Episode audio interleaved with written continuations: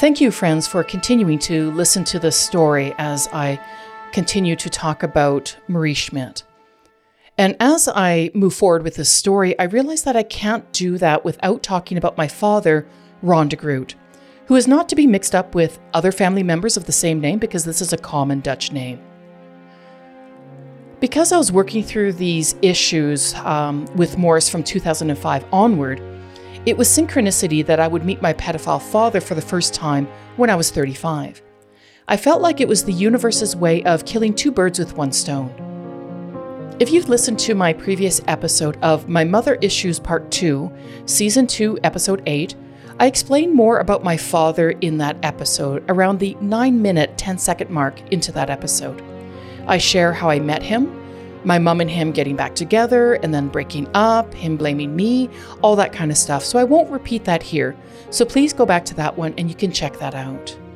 What I didn't mention in that episode, though, is how that meeting came to be. And I don't recall the exact date, but it was between 2006 and 2008. I was in my third year of university at the time and doing very profound healing work with the late Olga Arsenuk a very powerful, beautiful, and gentle intuitive healer. It was in that session that I was thinking about my dad, and I never knew him at all, and I didn't really know how to feel because our family history is just riddled with violence and abuse. Olga then told me that I was considered what is called, quote unquote, a fruit of love, meaning that at the time of conception, there was true love between my parents. And I said, well, isn't that most people? You know? She said, No, not at all, actually. And most often, it doesn't even happen. It's pretty rare. And then I, I just said, I was like, Well, how can that be? Our whole family history is nothing but violence and abuse. And Olga said, Yes, that's true. But it was pure love that your parents felt for each other, and you are a seed of that love. This really surprised me when she said that because it just it seemed in such juxtaposition considering my family history. But it was also very beautiful and it brought some gentleness to my heart. And both my mom and dad would eventually admit this to me later down the road that they were each other's love of their lives. I had heard about what my dad had done to my sibling, but it wasn't anything certain. It didn't feel like um, the actual truth. There was things that were missing, and so I didn't really know if this was completely true. So, in this session with Olga, I was feeling just this deep pain and sadness about my dad. And I remember Olga asking me, like, what are you feeling? Why are you crying?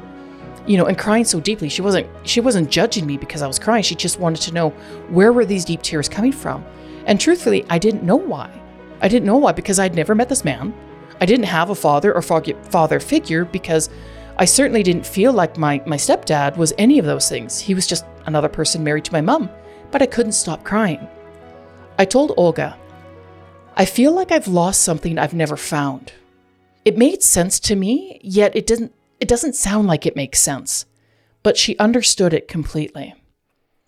I honestly don't know if he was um, if he was alive or not at that point, and she got the sense that he was beginning to make his way over to the other side but she's always been clear that it is up to each spirit and their relationship with God, however you choose to believe in God, if you do, when that time will be. No intuition can ever accurately predict that. And the thought of my dad dying and not having ever met him made me sad. This is something I didn't feel that was complete, and I needed to find some kind of completion and resolution. I told Olga that if he's dead, I need to write some kind of letter and places place it on his grave where, wherever he was. I didn't know I had I would have to find that. I told her that my brother had seen him years ago at one point, so I'll ask if he actually happens to know anything. And so that's what I did. I called up my brother and I asked him, and I was floored by what he said. He's like, "Yeah, I just saw him 3 weeks ago." Like, "What?" Like, "What the hell?" Like like I had no idea he was in contact with dad and certainly so frequently. So, after exchanging numbers, then talking with dad on the phone briefly, we decided to meet up for coffee. I'd never seen this man, but it was pretty easy to tell that it was him. He was tall, bald, in his glasses, and in a tracksuit. We didn't hug, we just said hello and started an awkward conversation. As per usual, came the questions of Was I married? Did I have kids? What do I do? I was like, No, I'm back in university finishing off my fine arts degree and I date women. No kids. He looked at me for a split second and said, Okay. Like it seriously didn't bother him. Like, not at all. Not that I was queer. Yet my mom, on the other hand, had issues with it for seven years. And it was only until my father said he didn't care and it didn't matter that my mom finally accepted it. Like, sort of.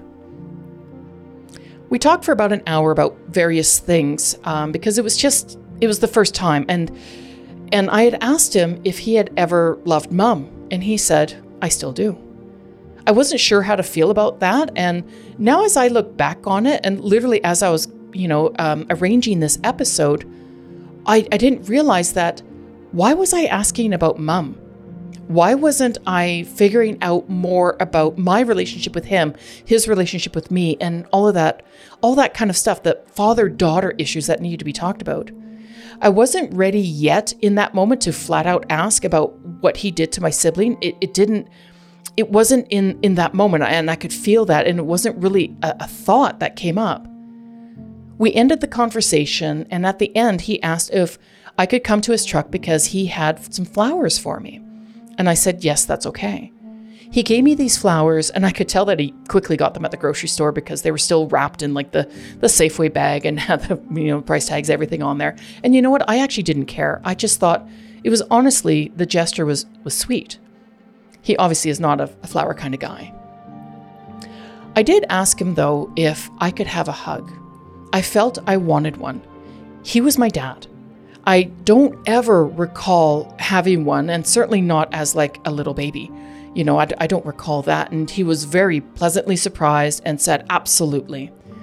And in that moment, it was really nice to receive a hug from my dad because it felt like just in that moment, that I was protected and loved. And that was something that I had longed for for my entire life. And I'd never received that. I remember driving away from that conversation with an intense feeling that if this was the only time I would ever meet my dad, it would be enough. I did find a bit of closure in that moment, and that was nice because that was something that I was searching for. Dad. Dad was such a strange word on my tongue at the time, and it still is a bit actually because I'm not used to saying it. It was a word that I had never used, so it felt very foreign to me.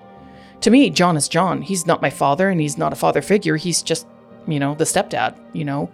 But dad was dad. And as I explain at the 10 minute mark of that episode, My Mother Issues Part 2, Season 2, uh, Episode 8, I share what he had told me about my sibling, the truth, the truth of that, and the fallout after that. So I hope you have a chance to listen to that because I, I won't share it here. But what I didn't mention in that episode was how it made me feel that day when I left him and how things had really shifted. And I drove away crying um, after speaking with him. I didn't feel any kind of resolution. I, you know, I I was crying the deepest and heaviest tears I had ever felt. I went to visit my best friend who was house sitting at the time in Bowness near the river, and I just kept crying. I kept I kept telling her the weight of these tears was so heavy. It was like I was crying concrete blocks and I could just feel it in my body. And it wasn't like a weight was lifted, and because it certainly wasn't, and not necessarily a weight that was put on. It was just, it wasn't a healing or release cry. It was just a very, very heavy cry. Part of me had wondered if my dad's apology to my sibling was mirroring an apology that I wanted and deserved, but never received. Not from Maurice and not from my dad. I honestly don't know, but I've never had such a weighted cry since then. And I've never had any kind of apology like that. Um, so that's something that I work on. And truthfully, how would I feel if I ever even received one? I know my dad was racked with guilt his entire life. It's why he drank, and he knew it. It's why he was always an alcoholic. He didn't know how to deal with his crime, even when he openly talked about it and took responsibility for it, because the guilt wasn't just what he had done, it was also what he didn't do. He left his two kids in the hands of a child rapist. All those crimes, all those mistakes, I believe, just ate away at him, and his only coping mechanism was to drink. He's slowly dying of alcohol poisoning in some retirement nursing home somewhere outside of Didsbury. I'm at peace now with um, with my father. When he broke up with my mom and how he had handled that and how he had blamed me in all the things that I had tried to help him with, I am at peace with it. He couldn't accept his world. He couldn't accept that his issues, his life, his dealing, his um, reactions to things were his responsibility. It wasn't on me. It wasn't on mom. It was on him. So I have found peace.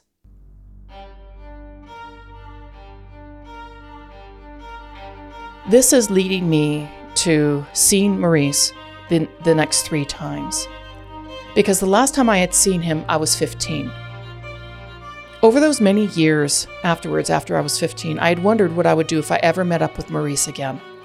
I had fantasized many times that I would be in a public place where I would out him as a rapist, beat the crap out of him, kick his balls and everything down there over and over again until everything fell off. So deep was my anger. It was about me taking charge and hurting him like he had hurt me. I wanted him to hurt and suffer like I had. I wanted him to be publicly humiliated for his crimes. I just didn't realize that I would actually manifest this opportunity in December of 2007. I was in my third year of university and I was working full time while also going to school full time. I was working at the Southeast Costco in Calgary near the Deerfoot Auto Mall. I had moved to a cashier position because I was relatively fast at what I was doing. And as it was near Christmas, this was quite literally the busiest Costco in Calgary at the time. In fact, it was actually the second busiest Costco in North America at that time. At least that's what the managers told me. It was just surge after surge of people coming through the tills. I would take their Costco membership card, I would scan it, scan their groceries through quickly, double check and count the items in the cart as per our policy, get them to pay, and while they were paying, take the, ne- take the next customer's card and get ready to repeat over and over for hours. I didn't realize this small man behind the woman in front of him until I took his card. And while she was paying, I saw his ridiculous Costco picture with his name, Maurice Schmidt. I felt an instant bolt of white light pound me right in the solar plexus. I was in shock and because we were so busy, and I tend to follow all the rules because if I don't follow the rules, I'm in trouble. If I get in trouble, that means I'm bad. If I'm bad, I'm punished. That means I'm not good. I'm not worthy. Yada, yada, yada, blah, blah, blah. so I started to process his order like I did with everything else Costco membership, scan it, scan his groceries through quickly, double check and count the items in the cart as per our policy. And this is where I stopped. I just had the thought, what the hell am I doing? Don't count it, just get him out of here. So I didn't follow policy because I didn't care. I was scared and in so much shock. I thought he must have read my name tag because it says in bold, black, capital letters, Ursula, and that he was going to recognize me. He was going to initiate his predatory grooming. You want me to tickle you? You want me to chase you around? But that didn't happen. It was like he didn't even recognize me. I mean, of course not. I'm not a little girl anymore. But then something happened next that I did not expect. As he was done paying for his order, he dropped his credit card on the counter and instinctively, I leaned over, reached for his card, picked it up, and handed it back to him. This action would haunt me for a very long time. He then took his cart and he left. This took all of maybe a minute and a half, two minutes tops. I was in such shock that I kept working on the till and processing orders for the next 15 minutes, just trying to make sense of what had happened. It's like I was a, just a robot. I was mechanically going through everything. It was so busy, and I thought I just had to push my way through it because it was just too busy. I couldn't just stop. That's that's not right. That's wrong. I could get in trouble. I don't want to get in trouble because that could be bad, and if I'm bad, I'm punished. I began shaking, and I I started to lose focus. So I called my supervisor over and I, I said I needed to talk to her privately. She was not impressed. Into the office we went, and she was quite irritable when she asked, What's going on? I took a moment because I honestly don't know how to phrase this. How do you tell someone that the man who abused you as a child just walked through your till? And so I said, The man who abused me as a little girl just walked through my till. She wasn't irritable anymore. She quickly turned compassionate. I stumbled my way through the next sentence, just saying that I can't work anymore.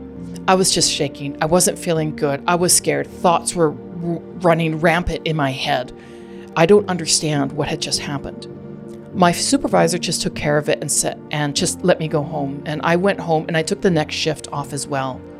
When I did return to work, it was like I saw him everywhere, in every customer, man or woman. I thought I just kept seeing him you know, whether they had the same height, you know, the same short gray hair, age range, it didn't matter. But it was never him. What I couldn't get over was my reaction to the credit card. I even worked with Olga on this because I was so mad at myself for this very simple action. Like I actually felt ashamed that I did this. Here I had somehow manifested this moment in public where I was going to hurt and humiliate him, like I had fantasized for all those years, and all I did was pick up this damn card and hand it back to him. What the hell was wrong with me? But Olga just explained it easily to me. Because that's not who you are, she said. And that must have been true because that part kept playing in my mind on constant repeat. I couldn't shake it because it's like I didn't quite believe it. So the universe arranged another meeting after I decided I wanted to work in the bakery instead. Truth is, I didn't want to run into him again at the till. Who knew if I was going to, who, and who knew what I was going to do? Not to mention, the early morning hours would make it easier for all my school studies afterwards. However, that didn't stop Maurice from coming by the bakery the following month in January. Clear as day, he was standing outside the bakery shelves picking up some bread and buns when I saw him again. He didn't look at me, but I recognized this time that I didn't feel that bolt of white lightning in my chest, in my solar plexus. In fact, I didn't feel anything at all, but my mind was racing. What the hell? What is he doing here again? How is this possible? What am I going to do? Just all kinds of racing and angry thoughts. So I found it to be really interesting in that I noticed no emotion, just thoughts and there was no reaction to harm or humiliate him, nor was it even a thought at the time, once again proving that that is not who I am. And for the third and final time, I would meet Maurice once again at Costco while I was working. I had just come from the lunchroom and I was returning to the bakery and I had seen him coming in my direction. Not to see me, just going wherever he was going. And it's like all these times he never saw me. You know, even though he passed me or handed me his card at till or something, he could never see me. He could never recognize me. And so in that last moment, I literally, I just walked past him and nothing. I had nothing. I had no reaction, no emotion, no thoughts, just nothing. And it's interesting too that there was no barrier between us this time. At the time, I had the counter when I was at the till.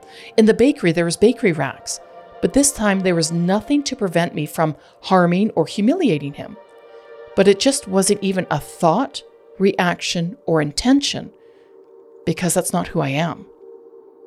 That would be the last time I would ever come face to face with that child rapist again. When he passed, my reaction surprised me. More in the next episode.